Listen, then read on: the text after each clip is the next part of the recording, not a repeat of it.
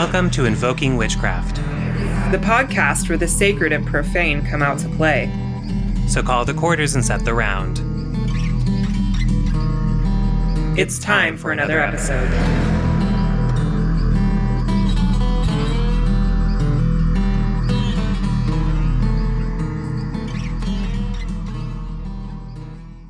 Hello, everyone. Welcome to another episode of Invoking Witchcraft. I am Britton, one of your co hosts, and I am at Archaic Honey on the Instagrams. And they're here with J. Allen Cross, also known as at Oregon Wood Witch on the Instagrams as well. How is it going, Britton? It's smoky. Smoky as heck. The wildfires have started and it's only July. And wildfire season doesn't traditionally start this early. So, you know, climate crisis, we're in it.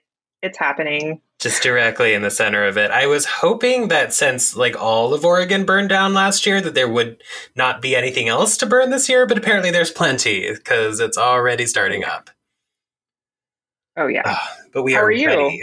We are ready for the fires. We have our evacuation thing put together. We're putting together the bags because it ain't going down the same way it went down last year. Right. Yeah. yeah. Oh, I'm putting together a little evacuation kit and extra food for my dog, water, gas cans for cooking, just making sure I have all my bases covered and a mask. Yes. Ordered those mm-hmm. this year. Smoke grade mask because last year they're like, yeah, even if you're inside, the smoke is seeping in. And also, we have no medical data for what this could possibly be doing to you. So, good luck. so, we're right. going to hold it together this year. Um, I have a candle on my altar right next to me that just decided that it needed to act the fuck up. Um, this is a St. Martha candle, so I'm not at all surprised um, that it's a little spicy. Um, but that's how you know the magic is working when it starts doing the the weird stuff. that's how you know you got it good. Yes, absolutely. Hmm. All right, all right, all right. So we have a really amazing guest on today that I am very excited to get to speak with. I met her briefly at one of my book sightings where she just swooped in and surprised me. I had no idea who this person was. Oh, and they have my book. I love that. Uh, and they're one of the sweetest little beans I've ever met and so so intelligent and they just came out with a new book. So without further ado, we're going to bring in a Ms. Via Hedera. Hi Via, how are you doing? Hello, hello everybody. Nice to be here. Thank you for inviting me. Thank you so much for being here. I have to start off simply by gushing about your book. Um, I I had no idea what I was getting when I purchased your book. I just heard a bunch of really great things about it and that I had to read it, so I got it. And this book is a small book. It's it's not very big, but oh my god, what is in it is absolutely amazing. First of all, let me tell you that not only is the book good content wise, and there are quite a few books out there that are good content wise, but you are also an excellent writer. And that is something that you don't always find when it comes to pagan occult books or nonfiction in general. You have an excellent way with words. And I want you to be really proud of this book because you can tell that so much went into it. So the book is called Folkloric American Witchcraft and the Multicultural Experience. And can you tell people a little bit what this book is about? Well, sort of entitled, but it's about the uh, it's about what witchcraft means to me as a mixed race American, as a multicultural American, as a person who shares in in a lot of uh, diverse aspects of life with other people and has uh, walked with a lot of really fascinating and interesting people coming from such a large and diverse community and family. I really wanted to touch uh, bases with all the people out there who sort of feel like they're missing uh, parts of their identity or they are not fully accepted in the communities from which they have come from. And I wanted to reach out and sort of, you know, let people know this whole witchcraft experience that we have here in uh, the US, in in North America itself, in all the Americas, probably even maybe even around the entire world, is a blend of so many fascinating traditions over time. And how they came to be here in America has been a bloody, unfair history. It has been based on colonization, imperializing but also on on love and on the changing of times and traditions on the blending and merging of people who come to meet over time. And so many experiences in america get overlooked. We don't really talk about that. And i wanted to reach out to people in america and say you know whatever you're coming from it's valid. It's real to you. And hmm. I don't want people to feel stifled in who they are as a practitioner of magic or who they are as a person of faith um, based on colorism or on the assumptions of where they come from or who they should be. I want people to sort of reach for the authenticity of who they are. And I thought the best way I could do that is by sharing what I had to go through, what I learned, and how it shaped me as a practitioner. Uh, Absolutely. So that's wonderful. And it's a very honest look at the topic because you're right. It is a very bloody history, but also there's beautiful sharing that happens in it as well. And you, you do, you kind of, approach the topic without romanticizing it, but also without, you know, overly doomsdaying it. It's just a very honest approach to it. And we want to know all about you starting from the beginning. So I'm going to pass this over to Britton and we are going to dive right on it.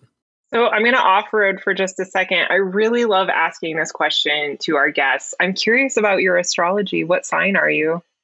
Ooh, I have to ask, what would you guess? Just having, you know, just having briefly met me, what would you guess? Sagittarius. I get that so often. I'm not. With like Usually that's the first thing people say Sagittarius. I feel like we with your sense of energy. humor, it's like Taurusy, but also um, I feel like there's some like Scorpio placements in there as well. I'll give you a hint. I'm terribly romantic and indecisive. Oh, you are a Libra. You're Libra. Oh, sweet angel Libra. yes. like Marie Kondo. I love it. With a moon in Sagittarius. Mm. That's where it comes out. Like Very that. cool. So here's my other question that I love to ask folks that we have as guests on the show is what was your like oh shit moment about magic being real and how did you feel you fit into the equation of magic? That is such a great question. I didn't have that moment. It was from the get go. Every household I went into, regardless of the culture, the religion, what they what they had going on in their life, there was a small piece of magic that, or as some people uh, would put, superstition, um, which I don't associate very negatively with the word. I think uh, superstition sort of gets a bad rap, but it's actually a, a bonding mechanism between people. And what I noticed is that seems to bond a lot of people I met is every household, whether they were Catholic or identified as Lutheran or Methodist or atheist or just a bunch of hippies, um, they had some aspect of life that they felt they could control through what we would call magic. And it was so normalized and it was so everyday that I didn't realize that that wasn't what was going on in pretty much everyone else's houses. Uh, so growing up, magic was everywhere.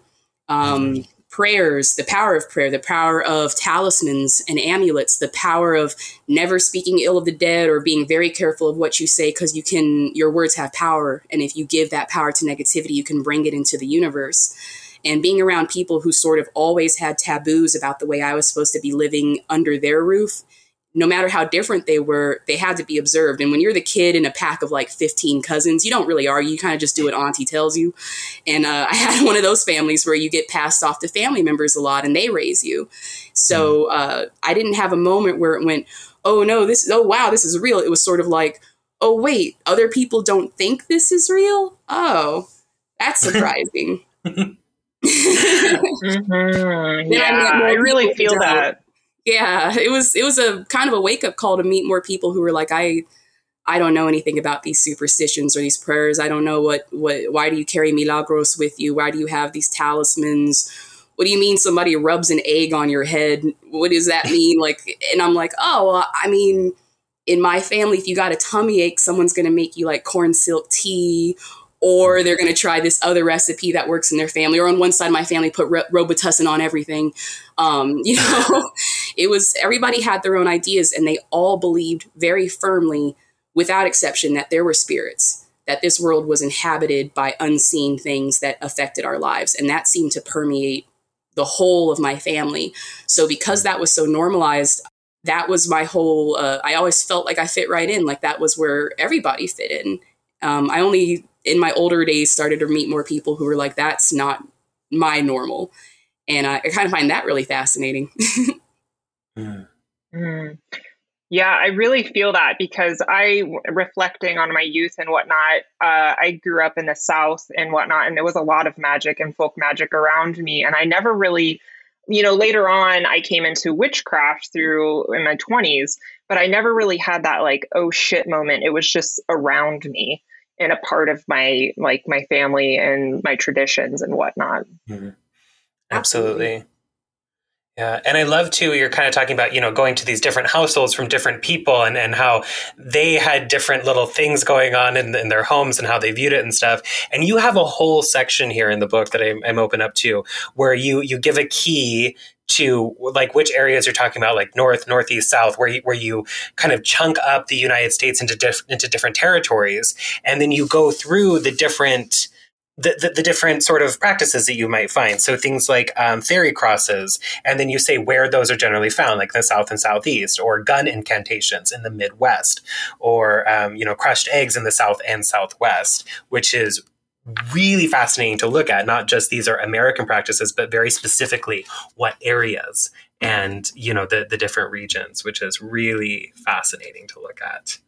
So, one of the other things that we like to ask too, or at least I want to ask you, because whenever we're talking with um, folk magic practitioners, this word kind of gets muddied wherever we go. So, do you identify as a witch, or do you identify as something else? How do you how do you label yourself with the work that you do? I think the most correct term would be witch. Um, mm-hmm I am simply a practitioner of magic, but I believe that the word witch definitely applies to me. I think I come with a level of moral ambiguity um, that lends to what I perceive witchcraft really differentiates it from other magical practices, and that uh, we are operators more for ourselves, our own will, and what we're what we want to do for ourselves. And there are places we're willing to go that other practitioners might have specific taboos against going.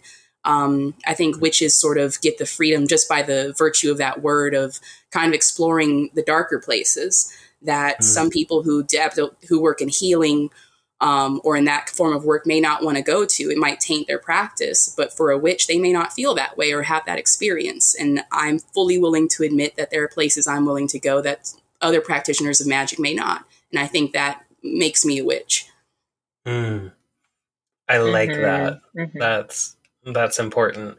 And what's interesting too is is you're such a nice individual, but at the same time too, you have just like a brief line in the book where you mention um, I, I, think it was like a motto or a creed or something that you got from your mother that's something along the lines of leave no enemy standing can you can you just briefly tell us yeah. about that a moment because i was like ooh yes Yes, in my acknowledgement section, I uh, it is a quote in my family: uh, "Leave no living enemies."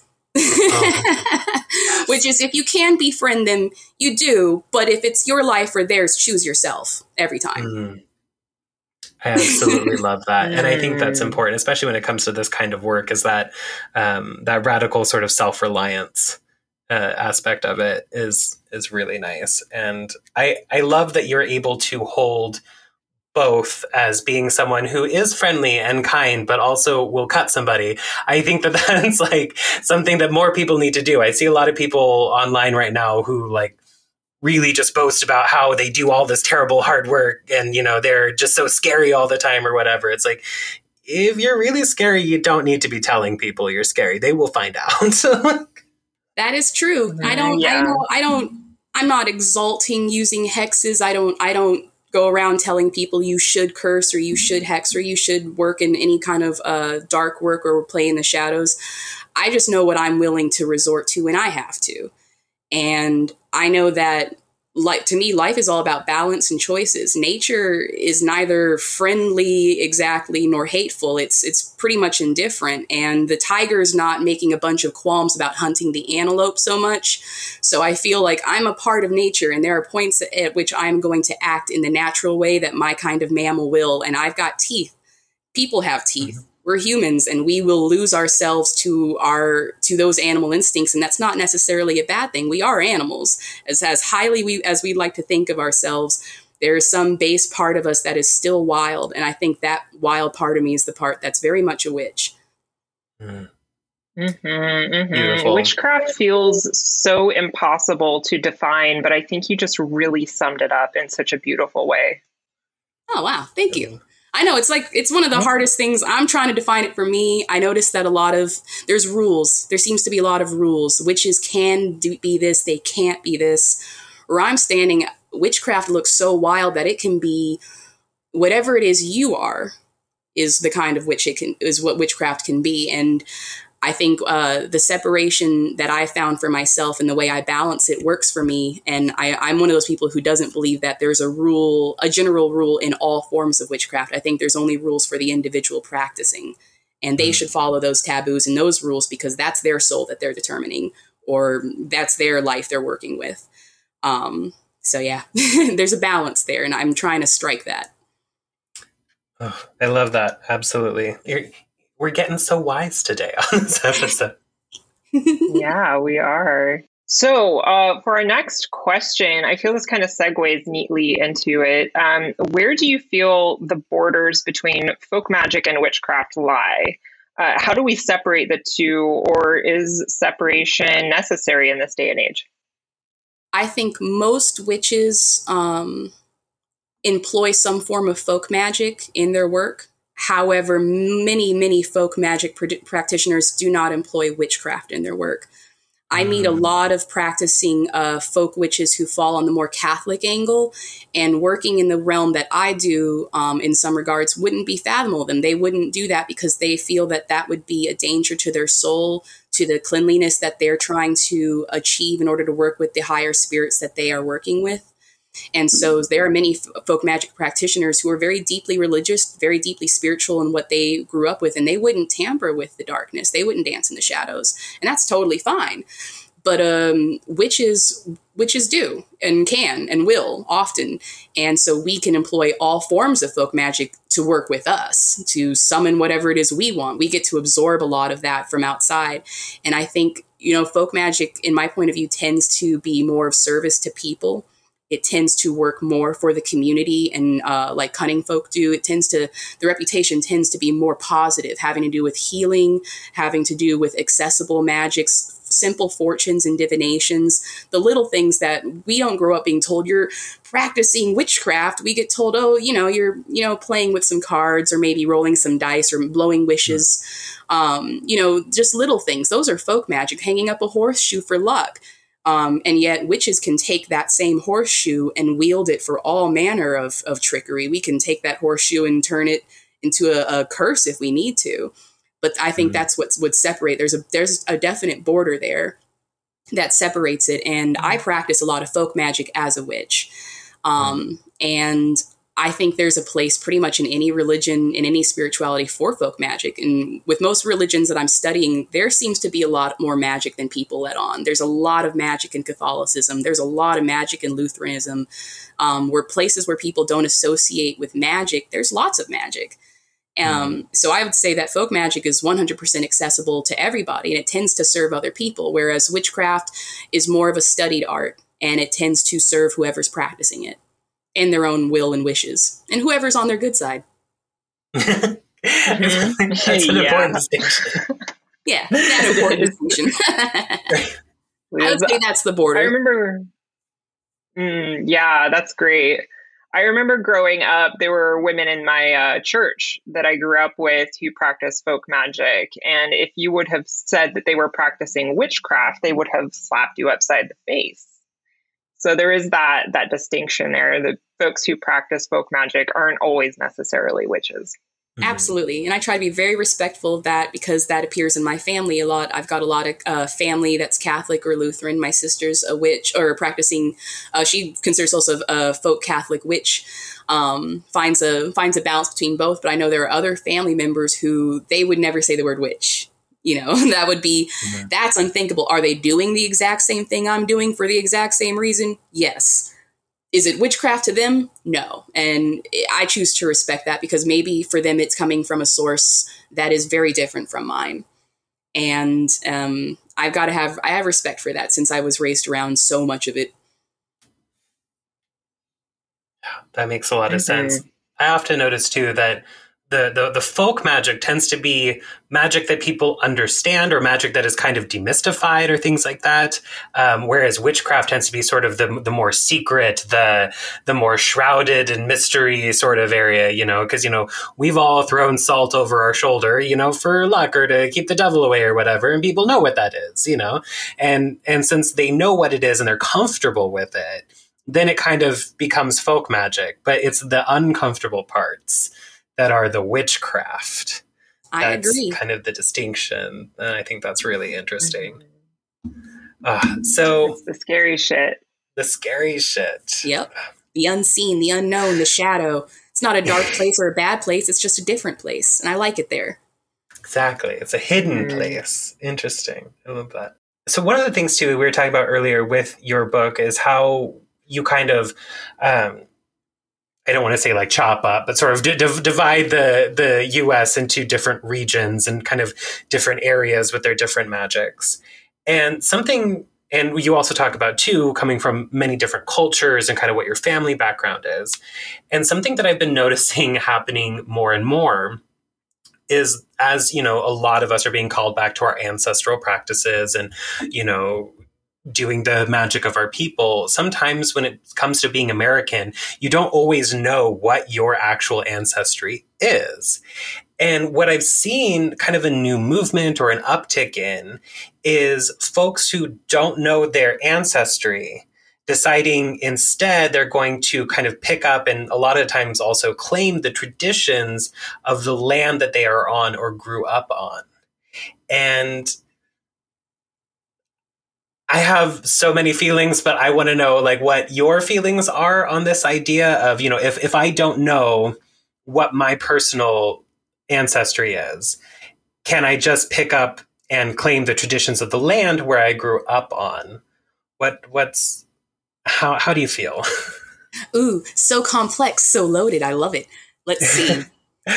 I am a firm believer that the American experience in that regard is extremely unique. It is so complicated. And when we try to compartmentalize each other into having the same experiences or sort of defining each other by our own experiences, we're negating an entire, an entire life that's being lived that we may not understand and we're making a lot of assumptions about who that person is um, based on their what their their perceived ethnicity, their skin color, um, what they pass for, what they don't pass for, and there is a level of disconnect that comes from being an American where you don't exactly know where your ancestors from. You know, there's a population in America that has a vague idea of where their ancestors may have come from based on surnames. And then there are African Americans where that's not going to work for us our surnames aren't going to precisely tell us where in West Africa our ancestors had been taken because we have this, the names of our slave owners. So, how are we hmm. to trace back? How are we to define? How do we know what that is? That is so complicated and so scary that I have an incredible amount of compassion and empathy for people who have to face that question. And I think the best thing I've found to do is to be of service to the community in which I'm living if I'm that interested in being a part of it.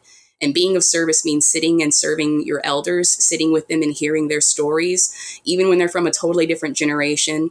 It means immersing yourself into that culture and being of service, um, doing volunteer work, land restoration, working in community centers and volunteering your time and your effort to be a part of the community and help further it uh, financially, help further it culturally, help bring um, any kind of recognition to that community. If that's where you're going to live and you want to represent and be a part, then being a part of the community means service.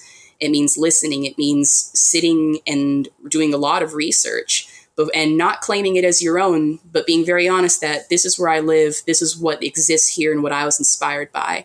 When you start talking to people about the the superstitions and the folk magic in their lives and spirituality, or just the spirits themselves, you will get people talking. People will share all sorts of things with you and you will start to learn what is a tradition or practice that is closed and what is open to you. Uh, I think second to that, if you if people find that they can't make that level of service or they cannot immerse into the community because maybe it's rural, um, maybe there's that that distinction.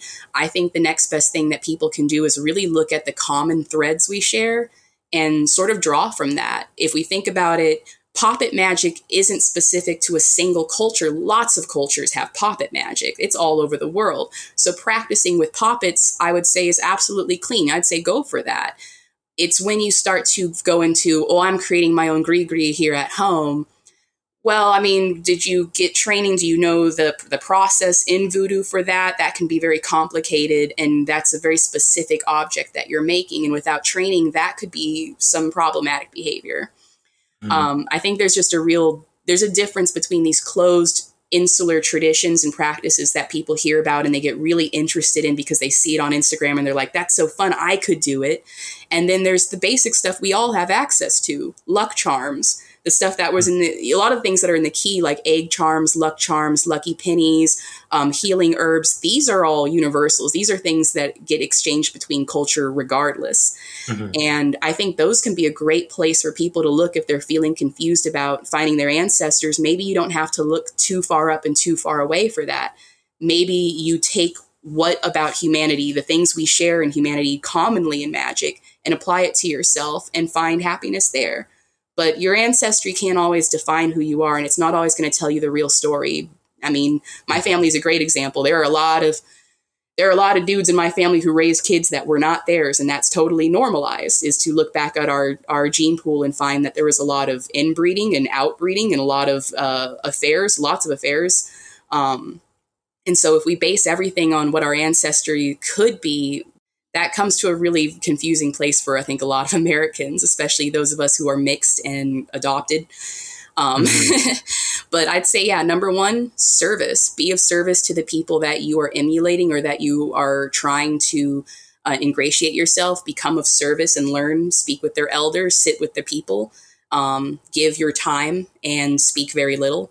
And secondly, if that's not working, then find the common roots Find the places in the land. Let the land be your teacher. The land has no specific culture. The land itself has a lot to teach, and witchcraft can be taught sheerly from observation of the trees, the wind, the natural phenomenon. All this can be learned um, mm-hmm. without human intervention.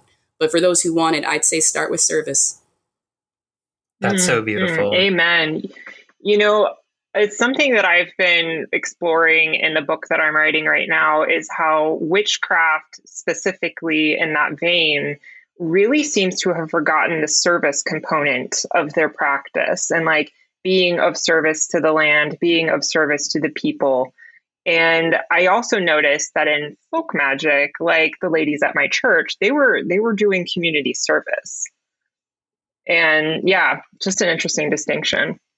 Well, and I love too that you bring that up where it's like, yeah, okay, if you're going to be doing the traditions of the land, then get involved with, you know, the people there and the community and help and be of service, not just find out what the spells were from the people who lived here and start using them.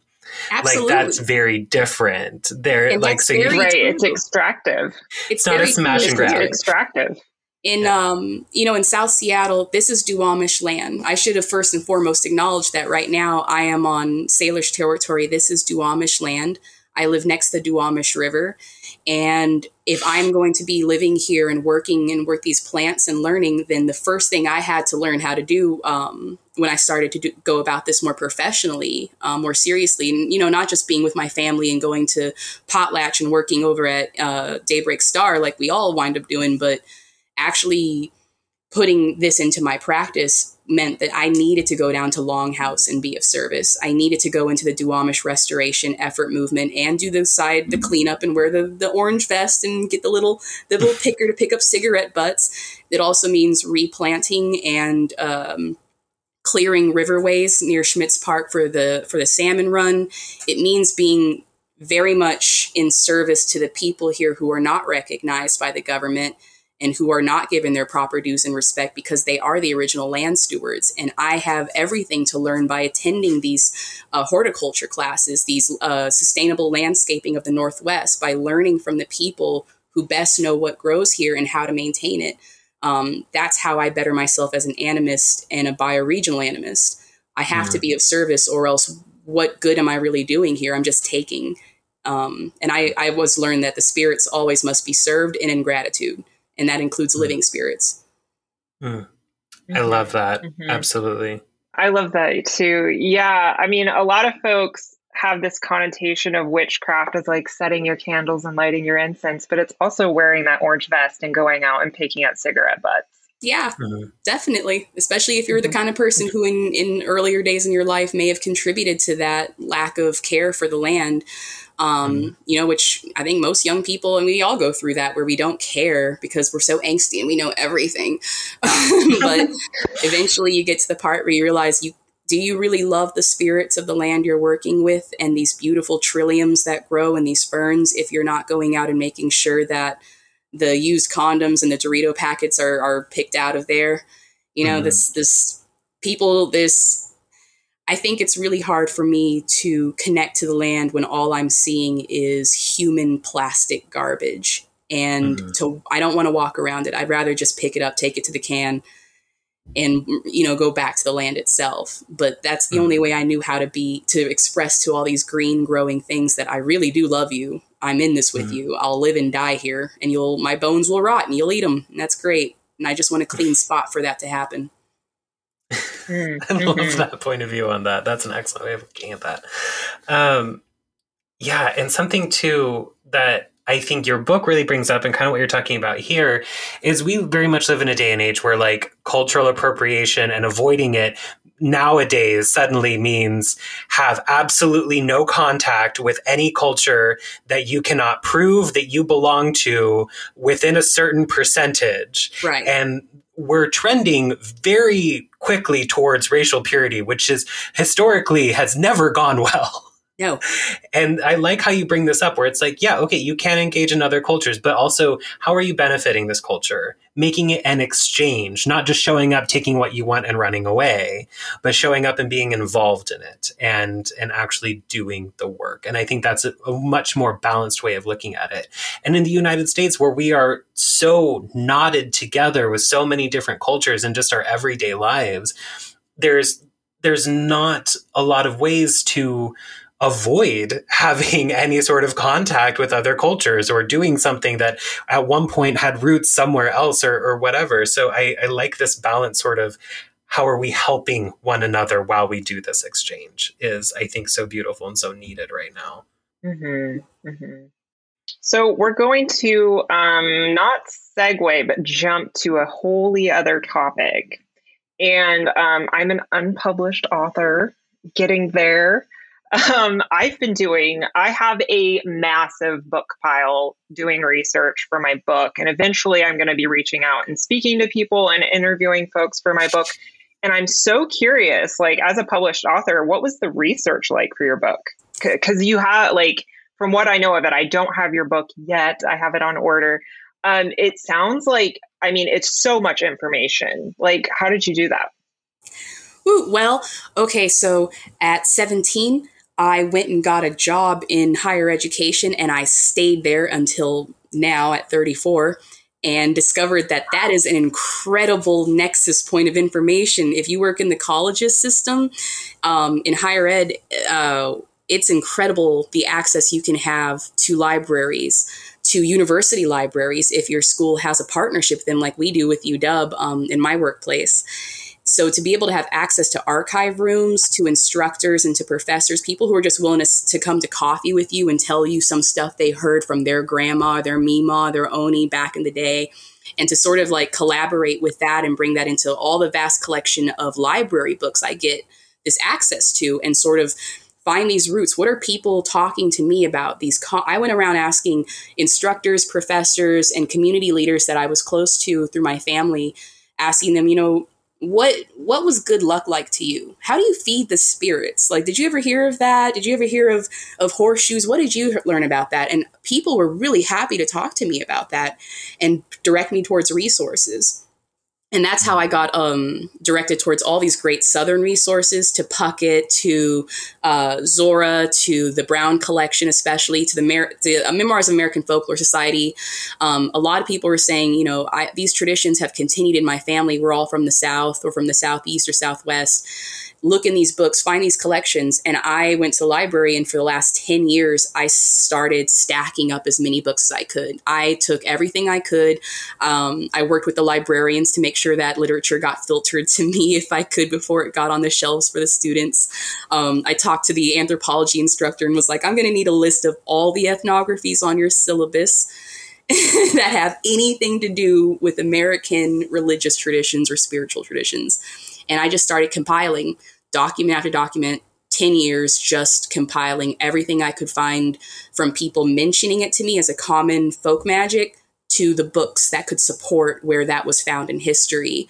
Um, and that really helped me find backgrounds in some of these things like rat letters that I, I briefly heard in passing, find a bunch of research on it, realize it goes back way longer than I thought. Um, and that's what I did for a lot of the, the, the key section was go, okay, here's the stuff I've heard of here's the stuff people are telling me, and here's all the stuff I found in the books that back it up or elaborate further that seem to be very common. Lucky pennies, not stepping over cracks, uh, blowing wishes, uh, certain kinds of plants are lucky. Um, you know, the, the horseshoe thing was real common for people. Uh, egg magic was extremely common, especially when I talked to Southwestern people, regardless of whether they were Latino or white or black there was some a lot of people i talked to knew egg magic. They knew milagros. They had been to somebody to get healed. They had been slapped with plants and they knew what to tell me about their experiences and i thought this is it. I just want to i'm going to list everything people tell me and then find a book that references it. And i'm mm. going to write a book about all that. And i did it. And you did it. Ooh, that was pretty much the process. I sat in a library and in my house surrounded by books and just typed up everything, everything that had a connection to people I met. Well, and your book too has so much in it, and it is 149 pages, not counting the kind of indexing and, and all that that goes on with it. So it's a little book, but there is so much in here, just like an absurd amount and I love that you you talk about you know how forthcoming people are about the folk magic. Because and this is something too that like happened with me in my book and, and it happens to me too doing doing the paranormal work is as soon as people find like a safe person to discuss this with someone who's not going to think that they're crazy someone who you know is interested in what it is suddenly it all just comes out because so many people have all this like pent up supernatural stuff that they don't get to talk about. So I, I love that. Um, and you just mentioned something that I want you to expand upon because I absolutely love it is rat letters. Can you tell people what this is? So, rat letters. While I was tracing through the Frank C. Brown and the Memoirs of, Amer- of American Folklore Society, um, I came across these quotes from Frazer's work. Uh, George James, James George, got that name backwards, one of the two. but his work, the guy that wrote The Golden Bough, he mentions getting rid of rats and mice, moles, and other vermin um, in this sort of like tongue in cheek kind of way, saying that farmers in Scotland and in France and England would write these politely written, very concise letters asking rats and mice to please depart the premises and go to a, a place that was then stated in the letter someone's address, probably your enemy or a neighbor you don't like you write, please go there. Um, sometimes you would just leave that on the barn wall. The rats are supposed to read it and be very intelligent and leave. Or you're supposed to fold it up, put it in a, in a rat's nest or a hole, um, slather it with butter or with honey or something that they'll eat. And the, the idea that he presented and that was presented in these different forms of uh, folk magic I saw cropping up in Southern folklore books was this rat letter. You, you, you write the rats and the mice a letter, and somehow they're supposed to read it and leave.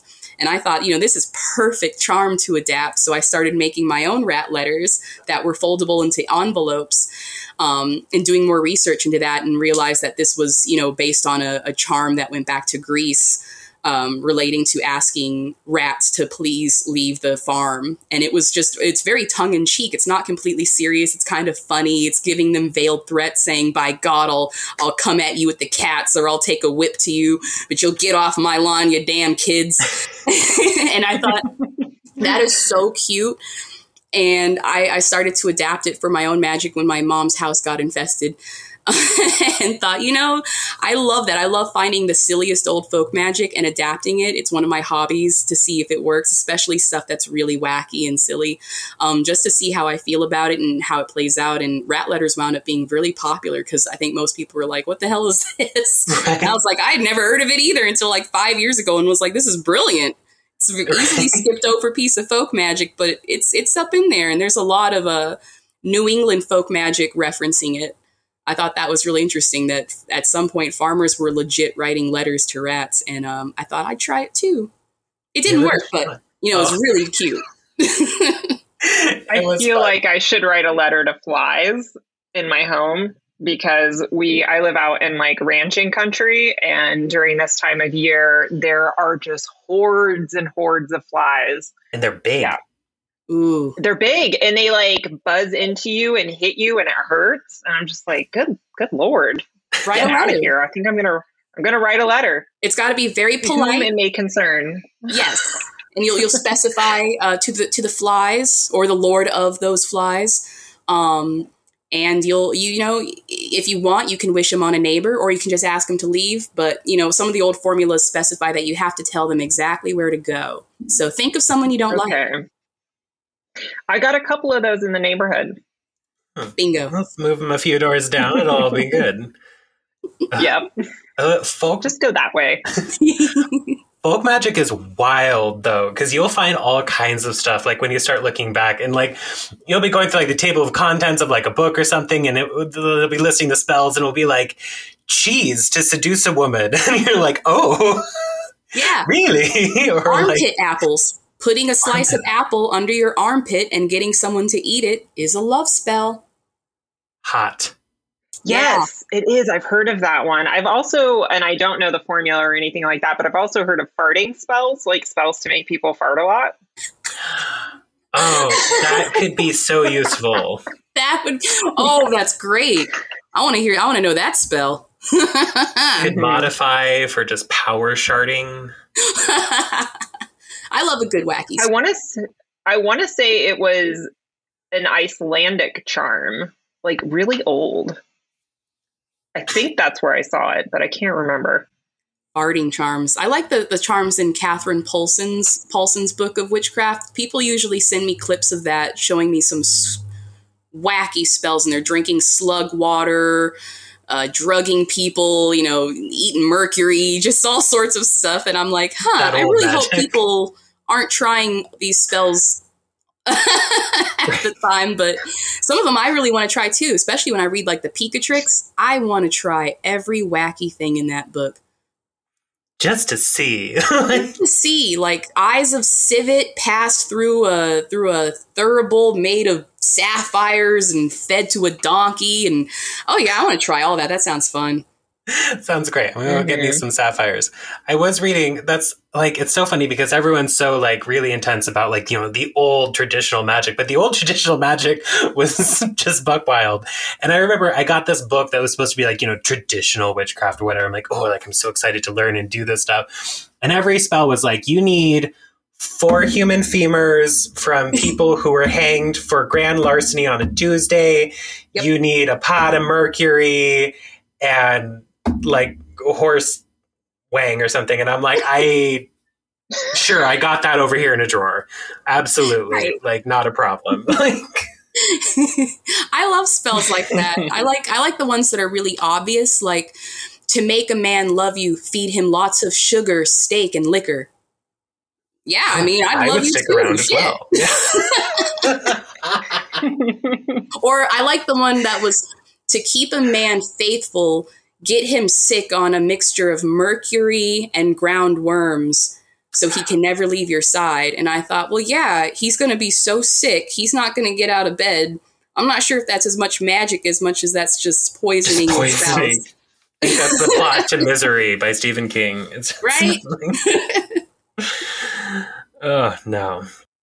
So in, in your book, of course, we're talking a lot about, you know, regional forms of witchcraft. And you also had the regional witchcraft challenge, which just blew up all over witch Instagram um, that I participated in. A bunch of people that we know participated in. It was great fun. It was a good challenge too. Um, so, but why is understanding regional witchcraft important, especially in, in this day and age where everything seems so kind of spread out? But, but why, why is this important now? I strongly believe that where you live strongly impacts and affects who you are and the magic that you're going to practice there. I also meet a lot of people who, like we were discussing earlier, they don't really know what their ancestry is, but they do know where their ancestors have been living for at least this, this these last few generations, and they know that they have a love for what this land offers them. And I thought, you know, I, I don't want to have people struggle to try to show me what their cultural traditions are. I want to see what your region looks like. What are you working with every single day of your life? Because that's bound to be different from mine. And I posted mine thinking, you know, a few other Washington state witches might uh, post stuff from the Puget Sound that they have. It took off. And I started getting pictures from all over the world, from South Africa and Australia and France and Canada and I mean Southeast Asia and Africa. It's just been it's been stunning to see people send these pictures of what their region's magic look what magic looks like to them and it's all very very different. You know what we're working with in the northwest for luck spells or um, for hexing and stuff is gonna is bound to be different than anywhere else in the world. All of us are going to be working with very similar tools in that. We're working with tools for luck for prayer for blessings for getting uh, for um, appeasing the spirits or for feeding the spirits. We're all working with these little things, but they're all different kinds of things. Some of us are using black locust thorns, some of us are using railroad spikes, and some of us are using the spikes from some kind of acacia tree I've never heard of in South Africa that looks amazing. And I'm like, that's that's awesome. But what I did notice is we all had everything kind of in common in that we are mm-hmm. all using these exact same things. And I noticed most witches, no matter where in the world you're looking, they had a root, they had a nail, they had a horseshoe, they had some sort of red thread, which I think that's so just witchcraft to me is yeah, red threads, horseshoes, and nails is like, oh yeah, that's your your go-to kit, you know, that's in your toiletries. Um, I noticed how much we actually had in common. We were all just doing it a little different, and it was all based on this little slice of the world that we're living in. And that little slice of the world, that's that's everything for where we are. That's what we're using. That's where our tools come from. The clay of of any other state is a nice thing to have, but the clay from the Schmitz Park rivers and creeks or Duwamish River where I live, clay from right here where I'm working, where my blood gets spilled, um, where my tears fall, where my work is done, that has a completely different bond with me than the tools that I can buy from elsewhere and have shipped to me via Amazon, which I'm not knocking because that's awesome. That's where I get a lot of my stuff that's like tarot cards and stuff. But if I'm trying to work with the land and most of my practice is based on land work um, and on animism and bioregional animism, especially, I want the tools right here. And right here in Puget Sound, my cursing thorns are black locust and hawthorns or a devil's mm-hmm. club. But maybe in the Southwest, it's from a specific cactus. Maybe their sleeping mm-hmm. herb is the California poppy. And maybe in the deep south, that's completely different. It's a completely different root. Maybe it's bryony. Maybe it's it's bramble. Maybe it's something different. And in the north and in the northeast, again, some a completely different region of magic that I'll never quite know what it's like to live around. And I think that's so beautiful that people are able to bond over yes we all hex pray or bless ourselves or try to protect ourselves from hexing we all have these little bits of magic stones feathers gems, all of this. And it's so special and unique to each one of us and where we're living, and yet we're all doing it and we're mm. sharing in this. And it proves to me that this folk magic heart, it transcends cultural boundaries, it transcends religious boundaries, and it unites people in this very real, tangible way. It unites us as, as spiritual humans.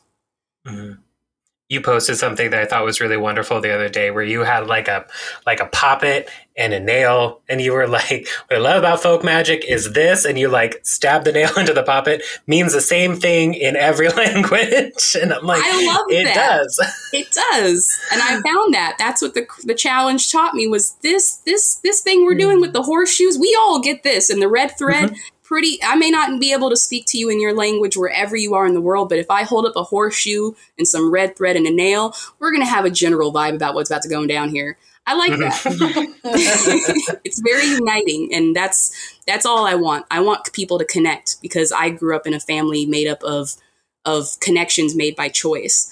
And so connecting with people and trying to get people to connect to themselves and each other and to put the hate aside and find more things in common, celebrate our diversity mm-hmm. and acknowledge our differences as right. being both necessary and useful. That's what my aim is um, in my writing and in my work. Beautiful. Love that. So we're going to move to kind of a hot topic. So when it comes to American magic, uh, which is a blend of so many cultures, and you illustrate that beautifully in your book and in your work. How do we traverse the issue of cultural appropriation since we're all Americans? I would say that is that is the that's the real question. I don't think a single soul has the right answer to that, and anyone who claims to have an absolute correct answer is selling you a bridge. There there is too much nuance, too many subtle nuances to the way we have connected with each other there are too many assumptions that we make about each other based on how we look or what we're being told. And I think it's really damaging the way that we have uh, conversations about appropriation. It can become extremely hostile up front. We don't leave leeway for asking someone, well, who are you and what was your unique individual experience? I have met people who pass for white who absolutely know far more about voodoo than I've ever been encountering that have lived in this life. They are from New Orleans. They they know things that I couldn't possibly know because to them that was their culture exposure from the get-go and it was not separated. And I would never understand that because I'm not from there. That's not the tradition I was raised with. And for me to make that assumption based on how I perceive that person's color and and who they are, I think would be incorrect for me. I like to judge people based on the individual experience that they're presenting to me and who they are. And I don't like the overarching statements that we make about cultural appropriation because it doesn't leave a lot of room for these individual experiences, the family experience. Who raised you? Who, you know, what you look like isn't necessarily who your people are or where you come from. And ethnicity and culture aren't the all defining facets of what it means to be an American. This is very complicated here. We have something that a lot of countries don't have in that we have a bunch of people from a bunch of different places and ethnicities coming together and we're I'm noticing we're starting to segregate that again by color and segregate that by, well, they're black, they're here. They're native, they're here. And it's like, well, actually, when you say black, you're talking about a lot of ethnicities. You can you imagine mm-hmm. how many ethnicities there are in West Africa alone? So lumping everybody together to me feels incorrect. And I feel the same way when people say, well, white this. I'm like, well, Europe's a big place with a lot of ethnicities. So to say, well, that's, you know, I, I remember hearing people say stuff like that in um, my earlier days about separating, you know, African American systems from white magic. And I thought, you know, you ask somebody from France and somebody from England their distinct ideas of magic, and that's going to be two very different things. And to lump people together without really knowing their individual experience is disingenuous. And so mm. when we talk about appropriation, I think we have to judge on a case by case basis. We have to look at the subtle nuances of where they're coming from, their culture, their identity. We have to admit that some things are not an attack on ourselves. They simply are the natural exchange that happens when cultures are crammed together under these incredibly tense circumstances. They will share, they will bond. It's not always good, it's not always bad. Sometimes it's forced, sometimes it's a choice. Both things are true at once. It's our job to individually study and research what we're looking at instead of making absolutist arguments about what people can and cannot do in a country based on diversity alone. We are hmm. multicultural. That is it. There is no such thing as an America without a bunch of cultures and religions. And I'd prefer to keep it that way a bunch of diverse, different kinds of people who think and talk differently. That's my version of America that I want to live in. So I have a lot of compassion for everyone who's just trying to mm. find out, figure out where they fit there. So I, I think when it comes to appropriation, we have to we have to make those judgments based on individual case by case people's intentions, where they're coming from, what they're doing, and not make it an all overarching absolutist kind of argument. It's mm-hmm. that's exclusionary and that's not American. Absolutely. Absolutely. Mm-hmm. Amen. And I find too, whenever we try to you know, categorize people as like, oh, you're this or you're that based on how people look. It always comes down to people comparing you and your, you know, ethnicity to a very dishonest, often racist stereotype of what that culture looks like. Um, and and what the experience of that culture is like. So when my when my book came out, I had a lot of people messaging me that were like, "I'm like genetically 89% Mexican. I grew up in Mexico until I was 30 and then I moved to the United States. Um, but someone on TikTok told me that I can't buy your book or participate in this work because I'm light skinned. And that the spirits of brujeria will um, come and get me because I look like a colonizer. And I'm like, okay, so someone like took this caricature of what Mexican people look like with the funny mustache and the specific color of skin and decided you didn't match that. Therefore, you're not Mexican. And I'm like, there's so much that's wrong with that. That is so wrong. I'm so sorry you had that experience. Having been to Mexico and seen the incredible diversity of which it looks a, pretty much just like here yeah. black, Asian, white, light skin, yeah. dark skin, thick, small, tall, short, every kind of human being lives in Mexico. Yeah. It's been there for a while. That is so weird to me. It's so full of ethnicities and and what we know of brujeria is is mixed. Mm-hmm. It is mm-hmm. a blend of indigenous and Spanish Catholicism and a few little bits and pieces from lots of places. Yeah. And why isn't that beautiful enough? Why can't that be beautiful enough to bond people who come from or at least have this connection to Mexico and all the beautiful things that come from there, including the spirituality that is profound and moving and accessed by people who look like you, like me, like Britain, like everybody, because all mm-hmm. sorts of people can be looking like anything. And, and yet, for some reason, we do, do have this weird obsession with, making sure people fit a certain thing. I, I'm with you. I get asked about my practice in voodoo a lot, and I'm like, why, how'd you get that impression? Was it fair? I love that. Oh my gosh. All right. So, last question here before we wrap up is Is there something that you wish more folks understood about this work? That witchcraft work? Of in in general, all of it. This folk magic, the witchcraft. Is there something that you're like, I wish y'all could figure out this part? I wish more witches who are starting out, people who refer themselves as new witches or baby witches, or people who are just starting to find. I wish you would all, we would all listen to the negativity less and stop taking other people's opinions on who we are and what we're doing is right and wrong as gospel. I encourage people to try. If someone tells you you can't do that, the spirits will do something to you. Okay, test that theory. Don't buy whatever bridge you're being sold, especially new witches. If people say, oh, don't go anywhere near Ouija boards and tarot cards or this and this will happen, you know what? A lot of people come up with a lot of stuff from a lot of movies. And our fear of Ouija boards is one of those things. Our fear of a lot of things is based on movies, media, and these tropes that we all practice with each other that aren't true you know, I, I, I want to encourage young witches don't buy whatever it is you've been sold as a guarantee. There are no absolutes in magic. That's kind of the point. You can do anything you want with this. You can come from it from any angle. And anybody who's telling you that you, it's not possible, test them. Test them. Find out how possible it is. Test your faith. If you have faith in it, damn it, test it. Don't let somebody restrict you.